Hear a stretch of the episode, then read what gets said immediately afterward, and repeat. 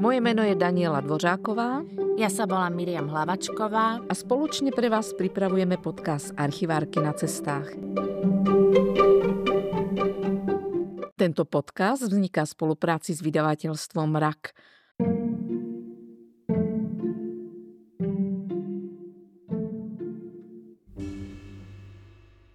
Milí poslucháči, vítame vás pri ďalšom podcaste. S Danielov sme sa rozhodli, že si dnes zaspomíname, ako sme sa v novembri roku 2019 dostali na ostrov v Benátskej lagúne, nazvaný Lazzaretto Vecchio. Na tento ostrov od 15. storočia až do začiatku 17.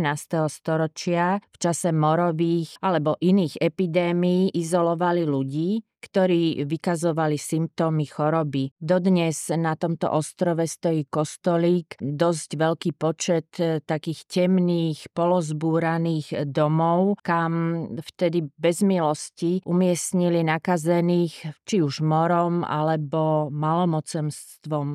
Pamätám si, že nás to vtedy dosť zasiahlo a predstavovali sme si, čo tu museli zažívať vtedajší chorí, e, či skôr zomierajúci. Dovtedy sme sa s nákazou, ktorá by sa šírila po celom svete v takom veľkom rozsahu, stretli asi len po filmoch v kine.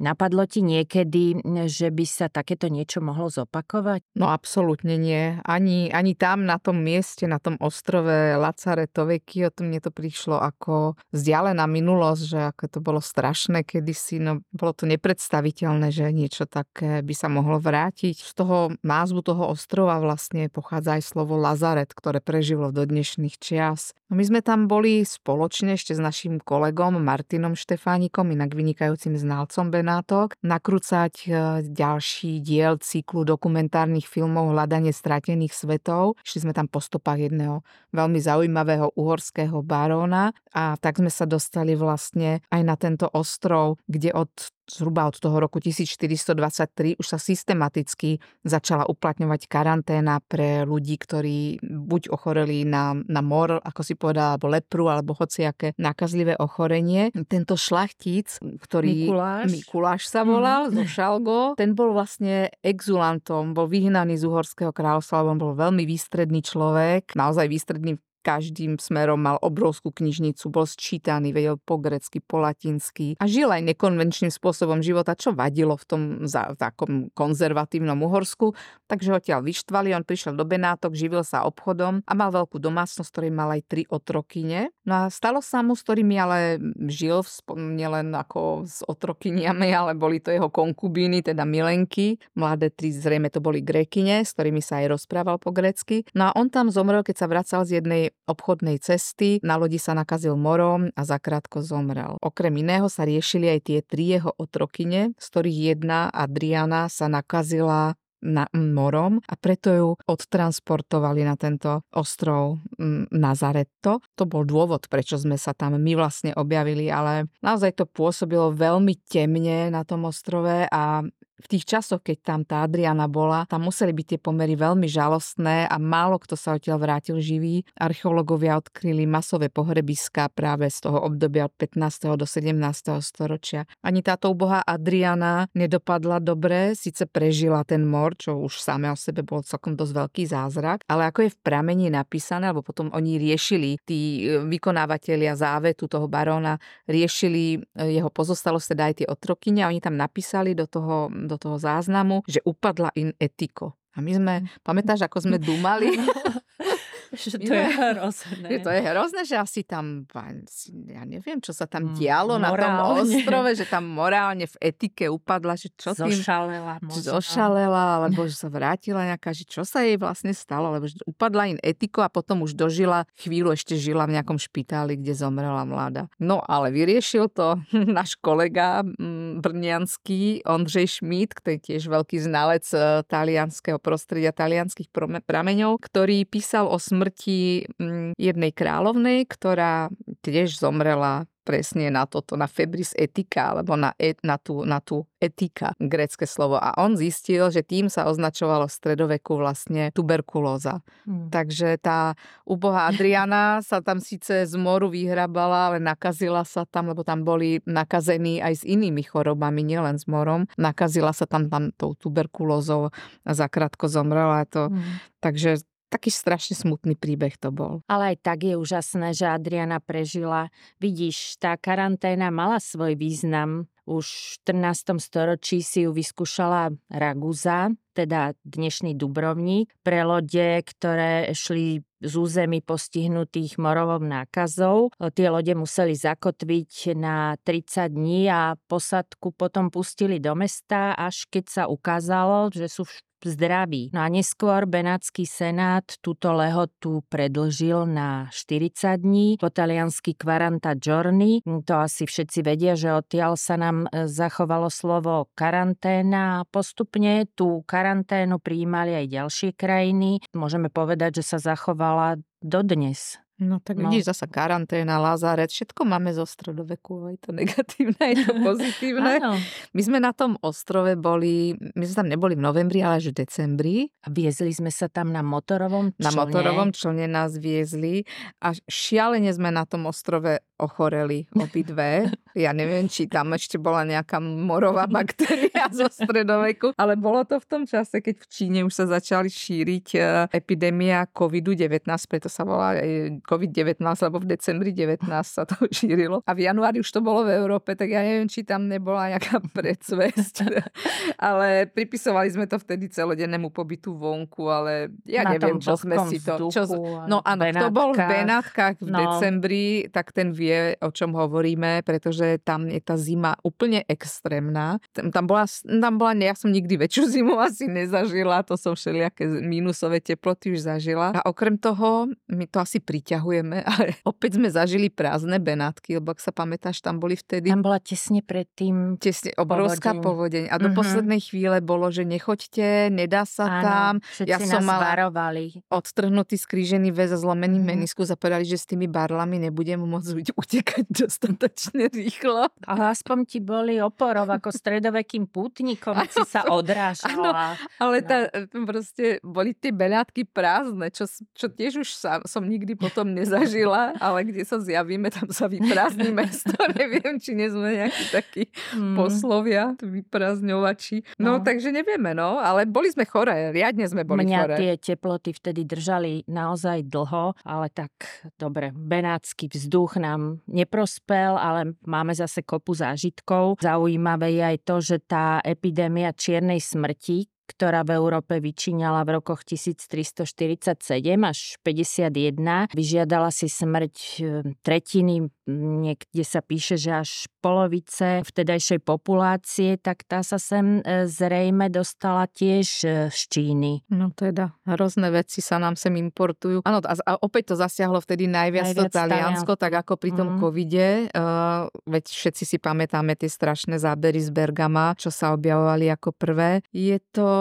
tí ľudia potom už sa učili najhoršie asi bol ten začiatok, keď nevedeli, keď tá prvá pandémia. Preto to na niektorých miestach sa hovorí, že až kde bolo husté obyvateľstvo, až 60% mm. obyvateľov zomrelo následkom tej epidémie. Ale potom sa s tým už učili tí ľudia žiť. Tí lekári sa o to začali zaujímať, začali to skúmať, aj keď nepoznali toho pôvodcu. Vznikali aj také príručky, kde radili rôzne opatrenia proti moru. E, jeden taký benátsky vychýrený lekár Pietro Tomasi napísal taký návod cestovný, cestovné regiminum, cestovný návod na zdravú životosprávu pre benátskych diplomatov a je celú jednu kapitolu tam venoval aj ako sa majú ochrániť pred morom, lebo tí, oni sami si to objednali, tí vyslanci, lebo astrologovia, to sa tiež robilo pred cestou, nie? Že si dali horoskop Áno, spraviť. dôležitými cestami.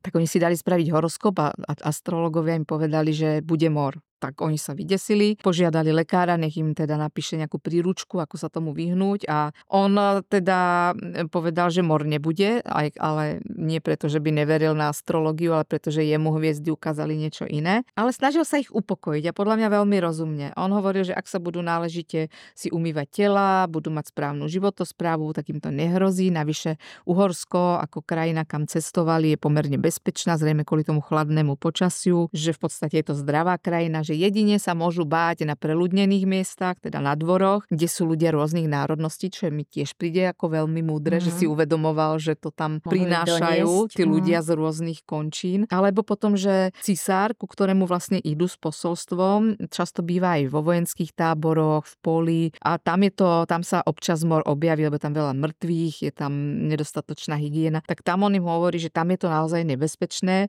a dáva im konkrétne rady, že čo majú robiť, aby sa uchránili pred tým morom lebo ako hovorí, z cisárskeho dvora sa nedá ujsť, nemôžete ujsť, to je hanebné. A v tom teda radil celkom inak ako väčšina stredovekých lekárov, ktorí poznali jediný liek a to je útek. No to bolo najčastejšie asi citované pravidlo ochrany pred morom, uteč rýchlo, ďaleko od nakazenej oblasti a vráť sa domov čo najneskôr. Potom stačilo už len zacitovať tie tri slova rýchlo, ďaleko, neskoro a vedelo sa, o čo ide. Ten útek z nakazenej oblasti bol na jednej strane takou racionálnou e, reakciou na nebezpečenstvo, ale na druhej strane vlastne prispieval e, k šíreniu epidémie na miesta, kam sa ešte nedostala, pretože o ten útek sa snažili nielen zdraví, ale aj chorí a s ich presunmi sa potom šírili epidémie. Dá sa povedať, že čím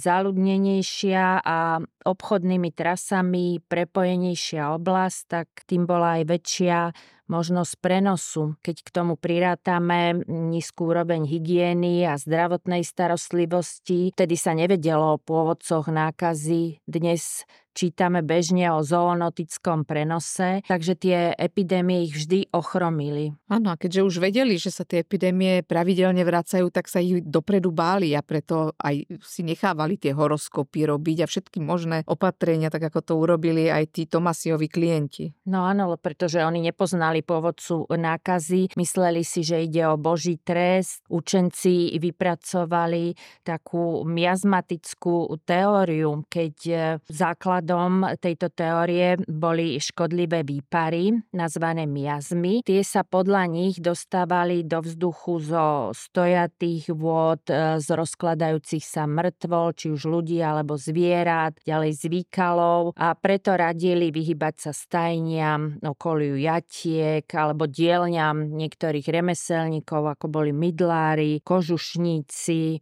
Takisto napríklad e, predpovedali, že mor príde z toho nepriaznivého postavenia planét, o ktorom si hovorila, alebo keď padala hviezda či kométa, tak to už mohlo naznačovať, že sa blíži nejaká morová epidémia. Áno, komety to bola veľká téma. Tiež by sme mohli niekedy o nich porozprávať, lebo to je tiež strašne zaujímavé, ale mhm. ono to malo veľkú logiku, nezdržiavať sa v blízkosti tých jatiek a ja neviem, tých e, remeselníkov, kde tie kože spracovávali. Tie epidémie to nemuselo byť vždy ten klasický mor, ako ako, ako ho poznáme, ale napríklad epidémie dizentérie, to, to bola tiež teda riadna kosa, ktorou zubatá kosila stredovekých ľudí. Áno, lebo keď, keď v stredoveký človek nazval nejakú epidémiu morom, tak nemuselo ísť práve o tento mor, ktorého pôvodcom je baktéria Yersinia pestis, ale mohlo no, ísť o inú chorobu. Hociaké no. nakazlivé ochorenie, ktoré uh-huh. sa šírilo. A ten Pietro Tomasi síce tiež ešte veril pozrel na tie hviezdy, ale predsa len mal tam veľa takých racionálnych rád, s ktorými by sme sa tiež vedeli asi stotožniť aj dnes. Napríklad, keď už museli byť v tom vojenskom tábore, kde bol práve cisár, tak im, e, tak im radil, že aby si umiestnili stán niekde na vyvýšené miesto, aby vchod bol v zime obrátený na juh, v lete na sever. Potom e, mali prekryť ten vchod pláteným závesom, ktorý namočili do octu a čistej, neinfikovanej pramenitej vody. Ocot a... bol asi topka. Ocet ocet, bol podľa mňa číslo jedna, uh-huh. áno. A to ešte, a tie rúže tiež, to, tými rúžami to veľa aromatizovali, alebo rúžovou vodou. Veľmi to mali vydymiť, vyvoňať, používať e, napríklad špongie namočené do octu. Zasa ocot, vidíš. Uh-huh. Potom rozumná rada, na ktorú by možno prišli aj bez lekára, že nemajú konzumovať jedlo z nakazenej oblasti, ani si jesť jedlo, ktoré im pripravovali nakazení ľudia, to mi príde také celkom logické. Ale potom boli rôzne rady, že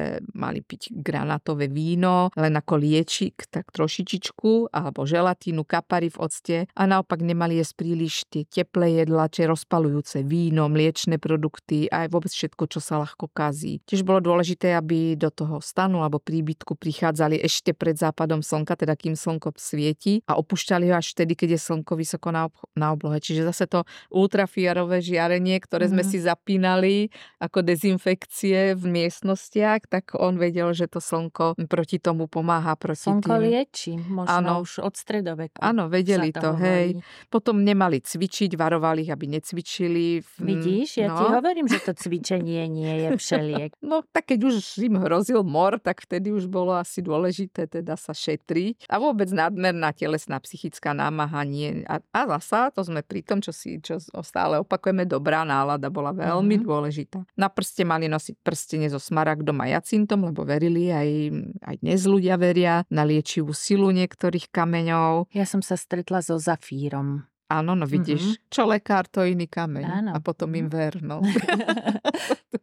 a potom e, rôzne liečiva, oni majú tabletky špeciálne, tam mm, dal recept, ktoré, ktoré mal dve verzie pre kniežatá a kráľov a pre obyčajných, kam zaradil aj ich teda, hej. Mm. A tam boli mierne rozdiely v tom, tých tabletkách, ale hovoril, že to je strašne dôležité si tie tabletky dávať, lebo ako sol chráni meso pred pokazením, tak pilulky chránia živé tela pred morom. A ešte k tomu dal aj na, na, návod na liečivý nápoj, ktorý mali vypiť každý deň pred odchodom z domu. No a inak, ak, sme, ak by sme skúmali tie rady Pietra Tomasi a tie recepty z hľadiska dnešnej medicíny, tak mnohé z tých jeho rád a receptov mali svoju logiku a mohli byť účinné. Napríklad tie mm. pilulky proti moru, tak tam dal aj ten recept, obsahovali okrem iného plody vrcholáka trieslovinového či izopu lekárskeho, ktorí majú preukázateľne mnohé liečivé mm. účinky, takže to boli lieky mm, proti moru, ale my už si za... hovorila, že nebol mor ako mor. Všetko ano, bol pre nich mor. Všetko bol mor, aj my sme zabudli povedať na začiatku, že oni už rozoznávali mor žlazový a plúcný mor. Teda pri žlazovom sa človek nakazil pohryznutím infikovanými blchami e, z kríz či hlodavcov. Potom e, ho postihol bolestivý zápal lymfatických uzlín e, na krku, v podpazuši či na slabinách a tam sa mu vytvorili hrče veľké ako vajce a mohol mať k tomu vysokú horúčku, zimnicu, bolesti hlavy. Takto nakazený človek mohol aj prežiť, ak hrče naplnené hnisom praskli alebo chorému mohli dopomôcť ich rozrezaním. Plúcný mor však býval smrteľný. Medzi ľuďmi sa šíril kvapočkovou infekciou, podobne ako koronavírus, by sme mohli povedať. Potom vznikol zápal plúc, vysoké horúčky, kašel, vykašľávanie krvi, až sa teda tí ľudia mohli zadusiť. No, br, to bola hnusná smrť, ale o tom rozrezávaní tých, tých eh, hrčí žľazových, to aj z literatúry, ja to pamätám, uh-huh. som to v mhm. nejakých románoch čítala, ako takto liečili. Ale ne, ja sa teda nečudujem, že ľudia utekali hneď, ako sa rozchýrilo, že sa tam začína šíriť mor, ak teda už aj, aj to vedeli, videli tam treba z tie hrče na tých ľuďoch mm. a, a už to poznali, mali s tým skúsenosti. A máme o tom občas aj autentické správy, ako utekali. Napríklad hm, humanistický vzdelanec Eneáš Silvius Piccolomini, asi najslávnejší vzdelanec a spisovateľ 15. storočia, ktorý bol dvorským básnikom a sekretárom na dvore rímskeho cisára Friedricha Habsburského v, vo Viedenskom Novom meste vtedy ten dvor sídlil, tak on eh, sa tam zdržiaval a počas toho pobytu v roku 1400 1444 vo Viedenskom Novom meste a potom aj v celom Rakúsku prepukol obrovský mor. A on tam býval u nejakej vdovy, ktorá perfektne hovorila po taliansky, takže s ňou mohol dobre hovoriť, lebo ona ako mladé dievča slúžila v rodine Della Scala v Taliansku, čiže bola perfektne vybavená jazykovo. No a v tom dome u tej vdovy, kde on býval, najprv zomrel podkoniar, ktorý ochorel, na 7. deň zomrel. Potom ďalší sluha, ďalší člen domácnosti, on píše, že mohutný silný chlap, toho choroba dostala už za 3 3 dní, za 3 dní bolo, bol mŕtvý. No a potom začala bo- cítiť silné bolesti hlavy hostiteľka, potom ďalšia služobná dostala vysoké horúčky a to už Eneáš nemienil čakať, čo sa ďalej bude diať. Lenže m, mm, nedalo sa, ako sme hovorili, len tak opustiť cisársky mm-hmm. dvor, že zdrhám, to, to ako písal ten Tomasi, bolo nedôstojné, nepekné, ja neviem aké. Tak on oslovil svojho priateľa, veľmi vplyvného človeka, kancel, ríšského kancelára Kašpara Šlika, aby u cisára vybavil, že môžu opustiť dvor. Šlik to aj urobil, vybavil to aj pre seba. Dostali povolenie, dali sa na cestu. 8 dní utekali na juh, ani sa nezastavili až niekde v Slovinsku, v nejakom malom mestečku na rieke Sáva a odtiaľ už potom Eneáš písal tie listy, odkiaľ to vieme a v jednom z tých listov napísal, že vypustil všetky starosti, chodí na prechádzky do polí, do slnkom zaliatých hôr, do lesov s číslými prameňmi a prežíva nezameniteľné potešenie ducha. Ešte... Inšpirácia. Áno, tak áno, nás. Áno, mm. presne, že ušiel tomu, odišiel do prírody a upokojil sa. A domov potom ešte o pár dní napísal otcovi, že v Rakúsku zúri taký mor, že ľudia padajú ako jesené jablka zo stromu. Mm. A je to už veľa dní, odkedy som opustil dvor a nevrátim sa skôr, kým sa mor neskončí. Som na zdravom vzduchu, takže ten zdravý vzduch to bol veľmi dôležité pre nich. Mm. Inak bol, možno, že by mu ani zdravý vzduch nepomohol, keby, ako si ty povedala, s ním utekali aj tí, ktorí už, Áno, ktorí, ktorí už nakazení boli, no. ale tak on našťastie to, mm, to sa mu nestalo. Ten mor trval dlho v Rakúsku, ešte ďalší rok 1445 písali frankfurtskí vyslanci, že je tam obrovský mor a ľudia mrú úplne masovo, ale Eneáš teda mal pravdu, včas odtiaľ ušiel. Dobre spravil, nemali by sme pápeža Pia II, nemali by sme, nemali by sme usporiadaný archív pápežskej penitenciárie. Nič nie je náhoda. Nič nie je no. náhoda, no, dobre, dobre. Zaujímavé je, že už vtedy vedeli, že sa môžu infikovať jeden od druhého. Lekári hovorili, že ľudia sú nákazliví už samotným dychom a výparmi. Varovali ich pred návštevou no, mali pravdu, ale. miest miest, áno, tam, no. kde je zvýšená koncentrácia ano. ľudí, nemajú chodiť v tom čase do kostolov, do verejných kúpelov, do krčiem, nemali sa konať e, jarmoky či trhy. Keď človek šiel k holičovi, mal si zobrať vlastnú britvu. Vtedy nemali rúška, aké no, sme, no, my sme mali holičov my. a kaderníkov zakázaných. No, my sme mali zakázaných. Áno, vidíš, vidíš oni mali... aspoň s vlastnou britvou no. mohli ísť, no. oni nemali rúška, ale odporúčalo sa im, aby keď mali prísť ísť do kontaktu s nakazenými, držali si pred ústami a nosom handru alebo kúsok chleba namočený v octe. Opäť sme ano, pri octe. Ocot. Tú známu masku lekára s dlhým nosom poznáme až zo 17. storočia, myslím, keď si ju e, plnili vonnými rôznymi bylinkami. Pamätáš, v na každom kroku je to suvenír, nie? Ten, áno, teraz, teraz s tým zobákom. Takým, áno. No.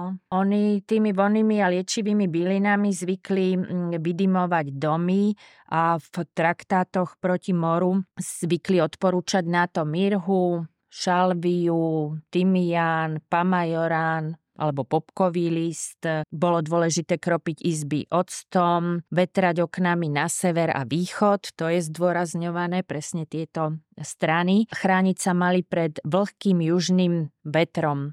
V miestnosti mal stále horieť oheň, lebo ten čistí vzduch keď bola vonku hmla alebo také daždivé počasie, mali sa zdržiavať doma. Tie umývania a dezinfikovania octom sa naozaj odporúčajú. Tak to sme, mali, to sme mali aj my, len sme neumývali octom väčšinou, ale mali sme tie dezinfekčné prostriedky každý na kabelke, v kabelke, ano. vo vrecku pripevnené. Mm.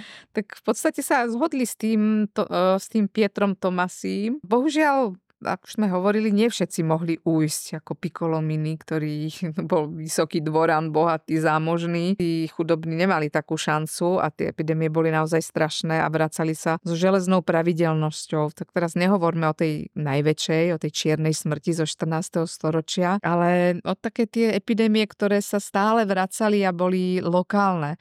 Napríklad v roku 1453 zúril mor v okolí Bardejova. Jedna z kroník zaznamenala počet obetí v tom čase len v okolí Bardejova na 3300 a to pri tej mm. hustote obyvateľstva bolo no. naozaj to ako keby celý Bardejov vymrel, bolo to strašne veľa ľudí. Alebo o 13 rokov neskôr m, mm, bola taká silná epidémia moru v Uhorsku, že na niektorých miestach zomrela tretina obyvateľstva a nemohli vyberať daň, čo bola celkom pre nich katastrofa. Takže mor mal nielen tie priame následky, že tí ľudia mreli, ale to malo kopec ďalších následkov. Neboli osiaté alebo zožaté polia, polia. čiže hladomory často uh-huh. potom nasledovali. Zastavil sa obchod, boli zakázané jarmoky, trhy, tí kupci necestovali, vyhýbali sa tým oblastiam, zavreli sa verejné kúpele, nesmieli sa konať slávnosti a, a vôbec no proste obmedzovali pohyb tých osôb, tak ako sme to my zažili tiež. No tie opatrenia sa stupňovali potom e, s rastom tej epidémie. V mestách bol e, dozor nad domami, v ktorých sa vyskytol mor. Dozorcovia mali stať pred tými domami, ktoré boli označené na dverách bielým krížom.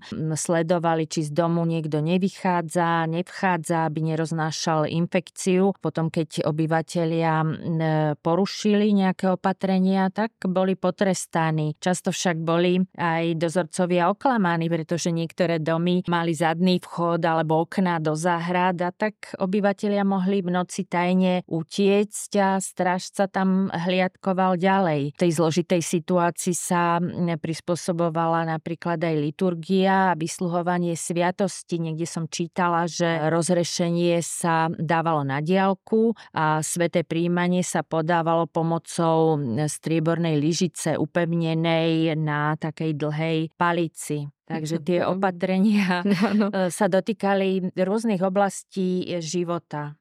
No. Ale vždy boli ľudia, ktorí ich vedeli obísť, ako hovoríš ty, čo zadnými mm-hmm. okienkami utekali, no. takže nedodržiavali, teraz, no. nedodržiavali, no. ľudia sa nemenia. Ja som sa stretla v prameňoch aj, aj so zneužitím alebo zneužívaním morovej situácie. Napríklad jeden človek prišiel o všetky majetky, lebo podvodníci tvrdili, že zomrel počas moru. A potom, keď sa zjavil, on tiež zrejme niekde ušiel, keď sa vrátil, nemal mm-hmm. majetky, lebo bol vyhlásený za mŕtvého, tak zložito potom súdne sa musel domáhať tých svojich majetkov. Takže ja si to viem predstaviť, že rôzne podvody, rabovačky, zneužívanie mm. situácie na odstránenie nepriateľov, že povedali, že je nakazený a, a mohli sa ho zbaviť. Odvliekli ho na Lacareto a už Áno. sa odtiaľ nevrátil. Či takže... už malomocenstvo alebo mor. Áno, takže to, mm, toho mohlo byť tiež, to vždy to sa vy, vyplaví aj, také, aj takéto, keď sú tie mm. kritické situácie. Ťažko povedať, kedy to bol mor, kedy že tam hrala v nejakú, nejakom, v nejakom podvedomí, zohrávala sa aj myšlienka sa objavovala, či to nebola nejaká otrava alebo čo.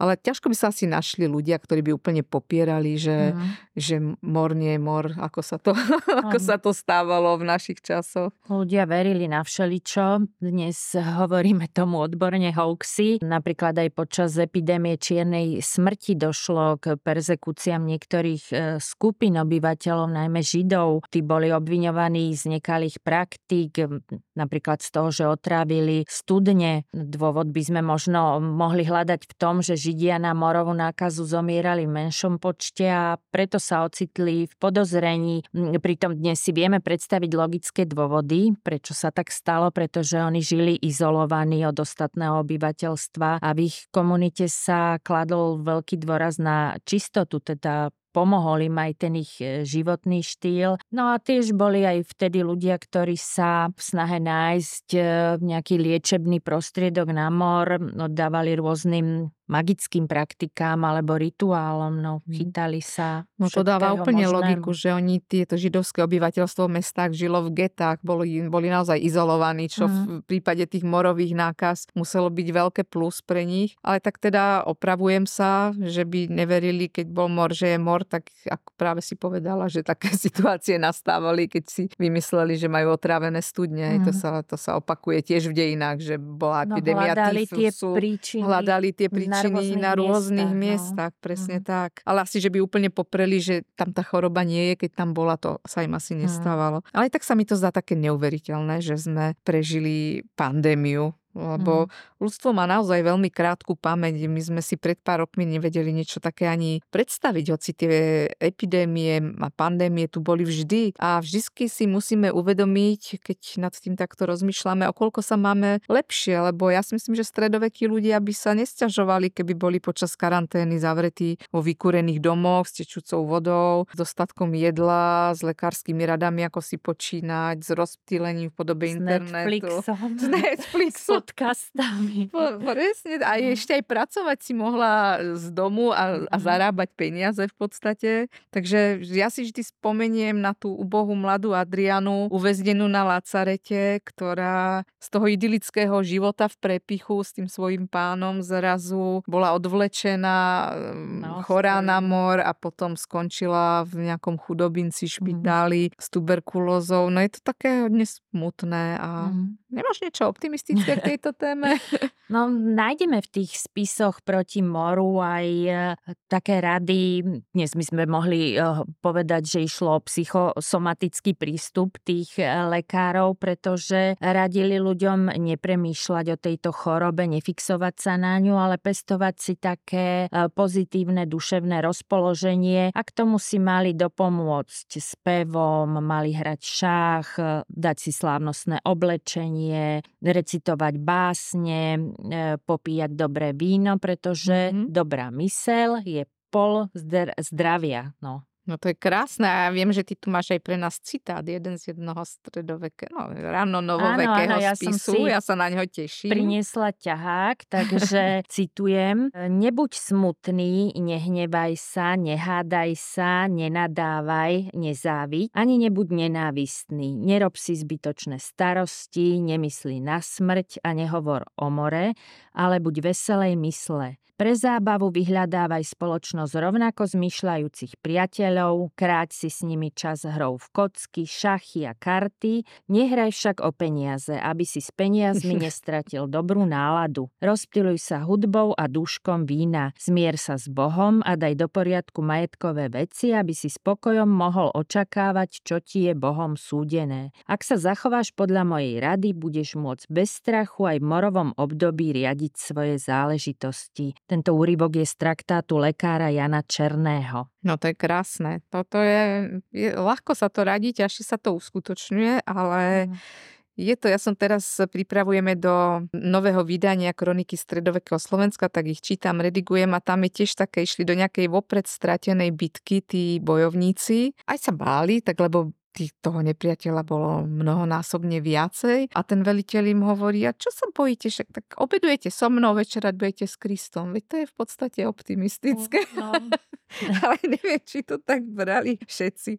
Ale mali, oni mali iný pohľad na tú smrť, ako máme my. Oni, nebola tá smrť tak eh, tabuizovaná, existovali dokonca príručky eh, o dobrej smrti, ako sa... Oni to vlastne chápali, ako, že život je prípravou na, na ten prechod, na na, na tú smrť a mali zomierať dobrou smrťou. Krásna téma, mm. porozprávame o nej niekedy, nie? Áno, o umení umierania umení napríklad. Umierania, no. to by sme ešte chceli pripomenúť, že ešte posledný rok tento máme v Historickom ústave projekt, kde riešime práve problematiku dobrej smrti. A hlavným riešiteľom je Miriam. Mali sme k tomu aj krásnu konferenciu v Levoči a naozaj to je nesmierne zaujímavá téma. Mm, povedz, koho všetko sme mali na tej konferencii, lebo to bolo naozaj, bol tam neurológ, bol tam Bola kniaz, tam bol tam reholník, etnografka. Etnografka, že bolo to také interdisciplinárne stretnutie, kde priniesli nielen historici, ale odborníci z rôznych oblastí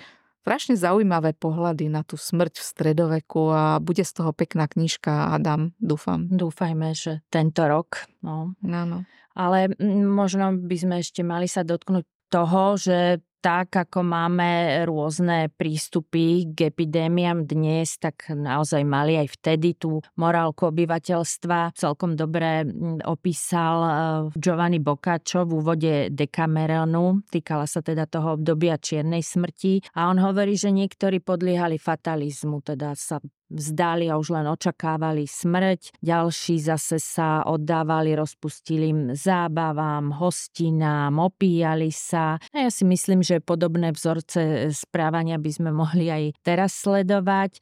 No a na druhej strane boli zase aj takí mm, veľmi statoční ľudia, ktorí sa postarali nielen o svojich najbližších, ale aj o známych, riskovali pritom smrť. Napríklad reholníci, ktorí opatrovali chorých alebo e, zaopatrovali umierajúcich a potom tiež e, vlastne zomreli. Keď sa nakazili, veľkú statočnosť prejavili aj tí, čo pochovávali obete. Vtedy bol totiž problém nájsť niekoho ochotného pochovať mŕtvého a nepomáhali ani lákavé sumy. No to sa ani nečudujem, to musela byť veľmi nevďačná úloha v čase, no. v čase moru. Aj to pochovávanie bolo také zrejme mm, úplne iné ako v časoch, e, keď ta, tie epidémie neboli. Ja som sa stretla s takým jedným prípadom v pramení z 15. storočia z územia Slovenska, to a dokonca v čase moru na nejakú oblasť bol uvalený interdikt, čiže tam sa nesmeli konať žiadne cirkevné obrady, ani svadby, ani krsty a teda ani pohreby. No a tí obyvatelia prosili biskupa o odpustenie toho interdiktu, lebo bolo to v čase moru, keď zomieralo strašne veľa ľudí a tí ležali nepochovaní voľne na poliach, čo teda spôsobovalo obrovský problém. A to už bol extrém.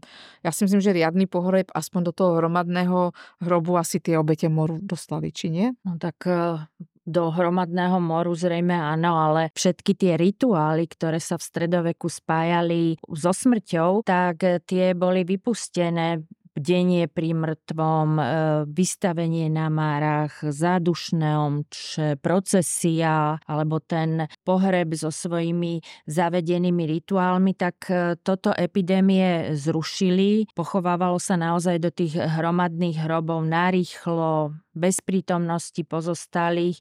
A potom, keď ten mor odznel, tak akoby vznikol taký ešte väčší dôraz na dôstojné pochovávanie. Tí majetnejší ľudia e, sa zvykli postarať e, o svoj náhrobok ešte za života. To je strašne zaujímavé. No ale poďme sumarizovať, blížime sa k záveru. Mm. Vtedy a dnes. Ja vždy, keď si to takto sa nad tým zamyslím, tak prídem k záveru, že ľudia sa nemenia, lenže sa máme lepšie ako v stredoveku. A že vzdelaní ľudia toho vedeli v tých časoch fakt veľa. Áno, ak si dnes odmyslíme ten e, technický pokrok v medicíne, tak tie základné pravidlá, ktoré uplatňovali oni vtedy, používame aj dnes. Ja by som na záver asi len e, zopakovala to, čo hovorili stredovekí lekári, aby človek nesmútil, nerobil si zbytočné starosti, nemyslel na epidémie, ale aby sa rozptýlil za pomoci spevu alebo hranie, hraním na lutnu. Na tú lutnu si dnes zahráme asi ťažko, ale príbehy si rozprávať môžete, tak ako si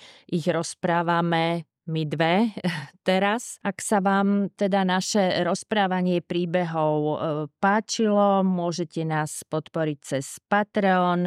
Link nájdete dole v popise našej epizódy, ktorú sme práve skončili a ďakujeme vám za pozornosť a prajeme vám ešte pekný, pekný deň. deň. Do počutia. Do počutia.